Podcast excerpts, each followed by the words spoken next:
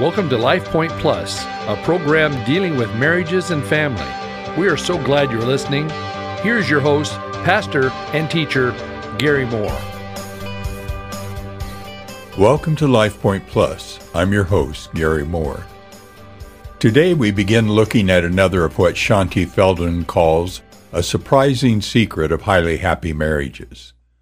The secret is this, that highly happy couples hang out.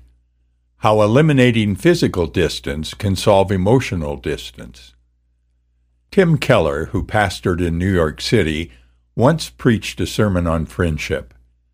In that sermon, he said that studies showed that the strongest predictor of friendships was not shared values, similar personalities, or a common cultural background. It was proximity. In other words, you are most likely to be friends with people you see all the time. Only after that do other factors come into play. In interviews with Shaunti, more than 90% of the highly happy couples brought up spending time together. She also found that they aren't just spending time together because they are happy. A big part of the reason they're so happy is that they are spending time together. There's another important part to this whole concept. I think it's not just the spending time together, but how you treat each other as you spend time together. There was another part of Shaunti's finding that I find very interesting. When these happy couples were in a season of being at odds with each other, when they were experiencing friction or hurt feelings, they've solved it by spending more time together instead of less. Interesting. It turns out happy couples hang out. Either consciously or subconsciously, they work to maintain their friendship rather than take it for granted. And the most important way they do that is to spend time together. They are in proximity a lot. Dr. Brad Wilcox of the University of Virginia has extensively surveyed married couples. In one survey, he asked, "During the past month, about how often did you and your husband or wife spend time alone with each other, talking or sharing an activity?" He found that those married couples who spent some sort of time talking or sharing an activity at least once a week were 5 times more likely to be very happy in their marriages than those who didn't. Do you see the surprising shift in cause and effect? The happiness didn't come first, just sort of drop out of the sky, so of course the blissful couple want to be together. Truth is, it happens the other way around. Just as proximity leads to the closest friendships, proximity in marriage leads to the closest couples. The cause is spending quality time together. The effect is happiness. And quality time is partly how you treat each other and the attitude you convey during this time together. Shaunti's research showed that one thing all the highly happy couples have in common is that they act as if their marriages are, first and foremost, friendships. And not just any friendship. A happy spouse looks at the other person as their best and closest friend. A friend they want to stay close to, no matter what. One husband told Shaunti, "For me, getting married was because I wanted a lifelong companion. It wasn't about the sex or the tax write-off. I wanted the built-in best friend for the rest of my life. Most people probably do. So you need to look at the reason you want to be in the relationship in the first place and be intentional to make it happen." A highly happy wife gave Shaunti a great example. She said, "We went through a season for a few years where things were just hard. We were moving houses, jobs, and schools, and we were at odds on lots of decisions. Instead of being best friends, we were getting on each other's last nerve.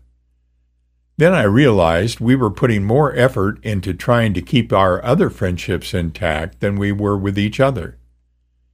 If I could still get together with my best girlfriend for coffee without letting all the stuff get in the way, Why couldn't I do that with my husband? I ask him, can we just get together once a week for lunch to catch up on stuff that isn't related to which school to choose or the latest problem with the car? I could see his relief. And that was the beginning of a very different marriage, one where we don't let anything interfere with our friendship. You may be thinking, well, what does quality time look like? We all agree marriages need quality time, not just quantity time. Shaunti found from talking with the highly happy couples that quality time doesn't have to be a romantic dinner over candlelight, sharing deeply intimate thoughts and fears. In fact, it usually isn't. Sure, date nights were often mentioned, but she also heard things like tackling home projects together, taking evening walks after work, supporting their kids' or grandkids' sports together, prioritizing a weekend away from the kids, and doing a shared activity, even if sometimes the shared activity was simply that the wife learned to enjoy sitting on the couch and watching football with her husband, or that the husband learned to enjoy shopping expeditions every now and then. One husband who went from a distant marriage to a great marriage told Shaunti, "You know, I looked at the happy couples I knew, and I realized that they do things together. It's not quite the same thing as being together. It's more purposeful and includes the other person in your world. That's different from living in the same house but being total strangers." I asked my wife what would make her feel like we were doing something together. I was surprised that it wasn't just the big stuff, like a date night. It turned out that even having coffee together on Saturday mornings, sitting at the same table and reading the newspaper, is something she loves because to her it feels like we're connected. We're just hanging out, but we're doing it together on purpose. Another vital hanging out pattern of highly happy couples was that they regularly got together with supportive friends, both peers and mentors who they knew would support their marriages, and not those whose first response is, "You deserve better than this." It is critical to hang out with the people who will build you up, who can see the big picture and keep you encouraged with your spouse instead. Remember, highly happy couples are really just like everyone else. They face serious challenges to finding and keeping their hangout time. But they have found creative ways to be together despite these very real obstacles that could create distance. Number one or both is unavoidably gone a lot. Shaunti talked to many highly happy couples who experienced significant separations. For example, he was deployed overseas, or she traveled Monday through Thursday for her consulting job. How were they still happy? Sure, it was hard to be separated, but at least one spouse, if not both, made sure they compensated for the physical absence. She heard solutions like these. We make sure we have date nights or a night out with friends at least once a month, and we arrange a babysitter way in advance so we know it's on the calendar. He wants to schedule a phone call most evenings to catch up on the day. Taking late-night flights to get home exhausts me, but I'll sacrifice my body to be back quicker. When he's in town, we make sure we coordinate schedules in advance and let folks know we're going to miss the baseball game or swim practice because it is cave time for our family.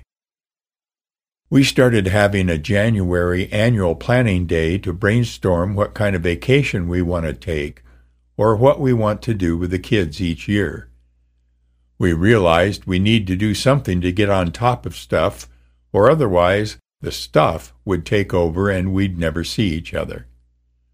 Or, as several wives with deployed husbands told her, Skype is a beautiful thing.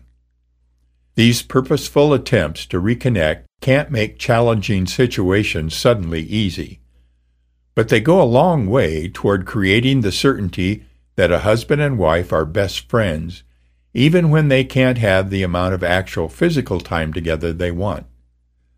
One husband provided this word picture. When we're apart, we are connected by this invisible bungee cord, he told Shaunti. I'm always aware of being pulled toward her. Number 2, busyness. Another common challenge to being in proximity is busyness. One wife, who with her husband has mentored dozens of younger couples over the years, put it this way. A marriage is like a piece of equipment we use and depend on. We have to respect it and treat it well for it to work right and not break. So we respect the marriage and the way it has to work to function properly. But Saul and I often see young married couples who are off in so many different directions, and a part of their busyness, in fact, a big part of their busyness, doesn't involve their marriage. It's not that you need to do everything with each other, but ultimately a marriage doesn't work right if you're always off doing 5 different things that have nothing to do with your spouse. You have to be involved together. Number 3. Competition from others for attention. Parents, in-laws, siblings, friends, even our own kids, all can be wonderful relationships. But as one happy spouse told Shaunti, those relationships can also compete with the number one closest friend spot that must be reserved for your spouse alone. Well, our time is gone for today. I want to invite you to join me on Monday mornings at 10 a.m. on my Mutual Understanding Method Facebook page for some live teaching on relationships. If you're not a Facebook user, or if the time is inconvenient, you can go to my website, mutualunderstanding.net, click on the Mum Live tab, and view the recorded teachings. Be safe and have a great weekend. God bless. Thank you for listening today. This program is brought to you by Cloverdale Church of God. If you would like to reach Pastor Gary, please email him at pastorgary@cloverdalechurch.org. To know more about the church, go to our website at www.cloverdalechurch.org. Thanks for listening, and be blessed.